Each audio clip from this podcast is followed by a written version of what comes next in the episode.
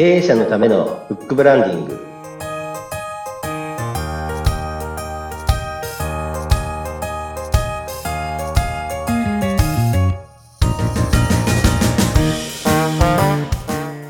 こんにちは。出版ファーストコンサルタント、高林智です。インタビュアーの勝木陽子です。こんにちは。こんにちは。高林さん、今日50回目だって、早いですよね。すごい。すごいですね。はい。約1年ですね。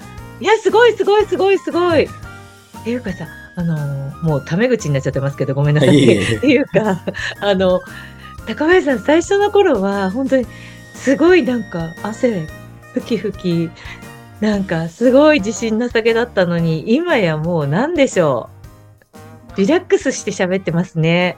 いや、やはりこう緊張してますよ。は そうなんですかい。やっぱあれですかね。あの、量をやることによっていいんでしょうね。なんか、そういうの、あの、い何回か前にありましたよね。はい。量量って稽古ですね。はい。はいはい量稽古はやはり重要だっていうことは、はい。身をもって分かりました。はい。すごい勉強にやっぱりな、なるし、あと高林さんがね、紹介してくださる本が、やっぱりね、皆さんもそうだと思うんだけれども、ついつい買っちゃいますよね。で、あの、この、これを聞いて説明文、概要欄に行った方もすごいたくさんいらっしゃると思うんですけれども、すごい申し訳ない。高林さんに怒られるかもしれないけど、私はね、Kindle っていうんですか？ああいう、こう、おなんていうのかな？こう、こう、パッドで読むようなもので買ってしまうんですよ。はい。でも高林さんは紙の本推奨派じゃないですか。そうですね。私あの、すみません。私漫画をよく読むんですけども、漫画は Kindle ですね。そうなんですね。はい。あの、やはりあの、物理的な紙のものって、あの、場所を取るじゃないですか。そう。はい。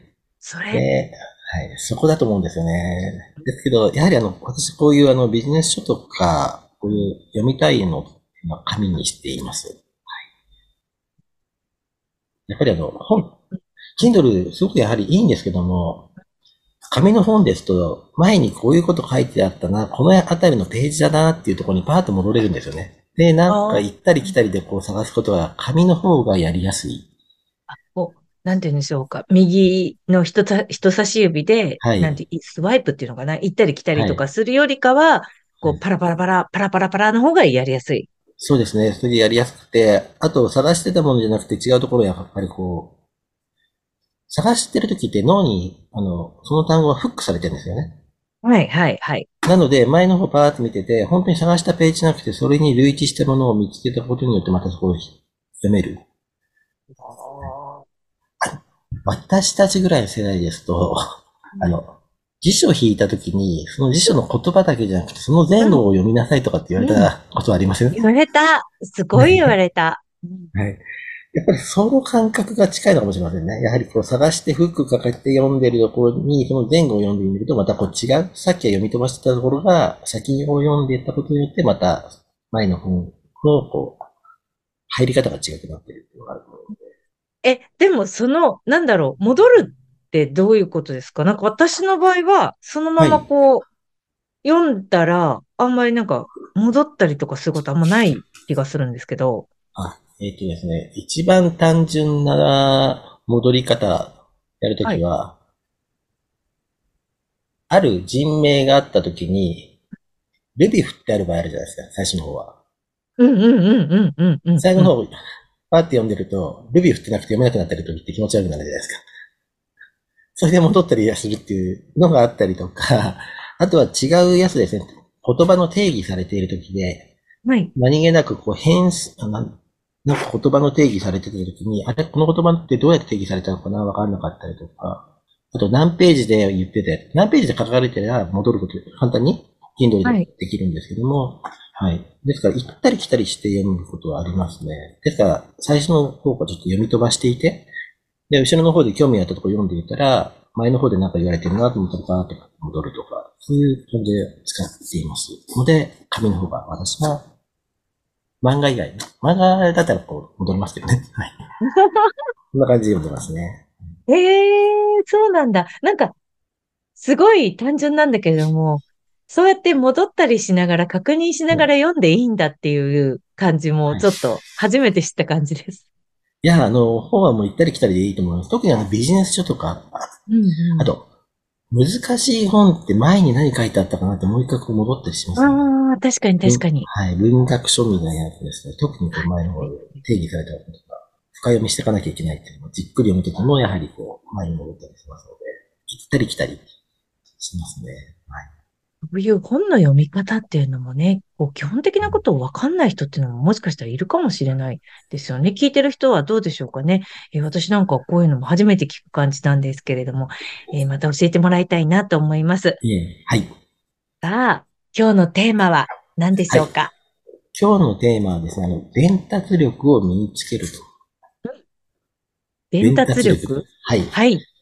伝達力って、こう、ものをやり、自分の中で咀嚼してから伝える？伝え、はいはい。あなんか言わないとこう伝わらないじゃないですか。そのために伝達力を、えー身につけるってことで非常にこう悩まれている方、いらっしゃると思うんですね。で、まあ、はい各有私もそうなんですけども、うん、私もやです。はりこう、はい。ですので、やはりこう、ご自身のビジネスなどを人へ伝える際に悩まれる方がやはりいるので、伝達力を鍛える方法としては、でもやはり本のところで紹介されているのが、語彙力と言語化、言語化するあの、具体化力。はいここを鍛える必要があるよっていうのがですね、はい、言われています。はい。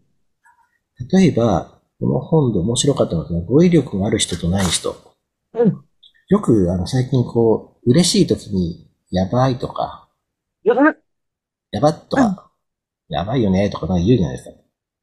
これ語彙力がある人は、嬉しい時はよ、喜びに耐えません。こういう言葉使う人はどこで見るなんか楽しく、あの、怒ってるとか、憤慨してるとか、切ないですとか、悲しい時や、そういう形で言葉をこう変えていく。で、要は喜怒哀楽を一つの言葉で今表現する人多いじゃないですか。やばい、やばいよねとか、こう、そうじゃなくて、嬉しい時には光栄に思いますってやったりとか、あの、楽しかった時はこう、没頭する、高揚する、胸熱いとかですね。そういうことで、こう、具体的に自分の言葉を増やしていく。そういうことを、こう、語彙力トレーニングした方がいいんじゃないですかってのがあります。うわぁ、これはめちゃくちゃ必要な本ですよね。で、うんこの本が面白いのがですね、使える言葉を増やすゲームみたいなのがありまして、はい。例えばあの、お題が一つ決まっていて、例えば例題で、あの、別の言葉に置き換えて表現してください。まあ、時間を区切ってみたいなああ感じですね。難しそう。はい。例えば例題、元気な人って言ったら、うん。何かありますかって言ったら、これ自分でバーって時間書くんですね。うん、うん、うん、うんでこうん。の回答例ですと、明るい人とか愉快な人、いつも大声の人とか、まあ、元気な人ってイメージする。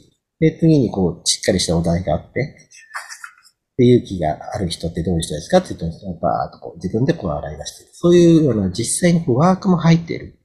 ああ、それが語彙力とか具体化力とかっていうのをこうやって語彙を増やしていきましょうねっていうのがあったりとかですね。で、最後今ですと、チャット GPT はい。をどうやってこう活用していくか。うん、うん、うん。とかいうのをこう、具体的にこう、例題が書かれていて、なぜそれが必要かっていうことを例題がついて自分でトレーニングしてみましょうねっていうのがあるので、そういう最新の話題も入っているということなんですそうねで。すね。あの、非常にこう、昔あった、えーっと、参考書に、参考書じゃないですね。なんか、非常にこう、見開きでこうできてたりするなん本なので。形式が、こう、ちょっと、さ、なんて言ったらいいんでしょう。昔あった、チャート式みたいな感じになってますね。はい。はい。なので、ちゃんとあの、ワークで、あのう、ん白枠で塗ってて、こう書き込んでくださいみたいなのがあったりするので、非常にこう、軽い、本は分厚いんですけども、あのい、持ち運びに便利な、ちょっと軽くできてる本なので。おすすめですね。特に、真面目にこれしっかり言うと、やはり、伝達力、伝える力をやるには、やはり語彙力。で、語彙力やるためには、やはり本を読みましょうがあったりとか、あとは連想ゲーム。皆さんで連想ゲームして、それを具体化してみましょうっていう。はい。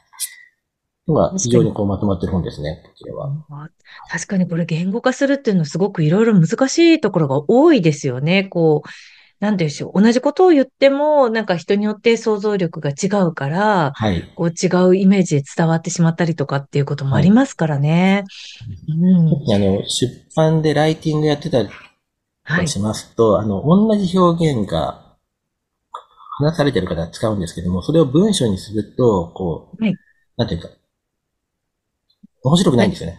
何々して面白かったです。こ次にこういうことやって面白かったです。です何々して面白かったですっていう、全部面白かったっていうことは、それがどういうことなのかっていうのを言語化していくってことはすごく大事ですよね。ですから、面白かったっていうのを楽しかったとか、愉快であったとか、そういうので、こういう感情的なものには、やはりこう、伝えるっていう、でもその前にやはり語彙力がなければいけない。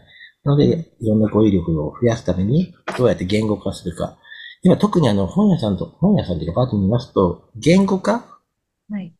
する仕組みとかそういうのは結構今でいっぱい出てるのかなと思いますので、おそらく多くの方が言語化することに興味があるのは、やはり伝達量を鍛えなきゃいけないのかなと思われている方が多いのかなと、ふと本屋さんを行ってみたら感じました。そうですね。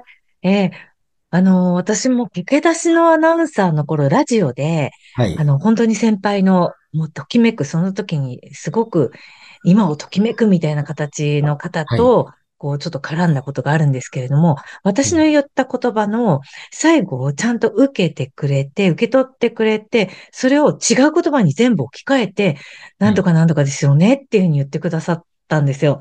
その時、ほんとこの人すごいなって思って、だからね、もう、あのーやばとか、楽しかったとか、それだけで、毎日を私は送りがちなんですけれども、気をつけなきゃいけないなって、そういうふうに思いますね。はい。あの特にですね、あの、まあ、洋子さんは言葉の、言葉でお話しされる方で、私こう書く方なので、はい。はい。お互いに、お互いにそうですね。言語化大全を読ん言で、はい。トレーニングしたいなと。はい。それにしたいと思いますので、あの、ぜひ皆さんも参考にされるといいかなと思います。はい。ということでね、大変面白いお話聞かせていただきました。いえー次回もぜひお楽しみにということです。えー経営者のためのブックブランディング、お相手は？出版ファーストコンサルタント、高林智と、インタビュアーの勝木陽子でした。それでは皆さん、またお会いしましょう。さよなら。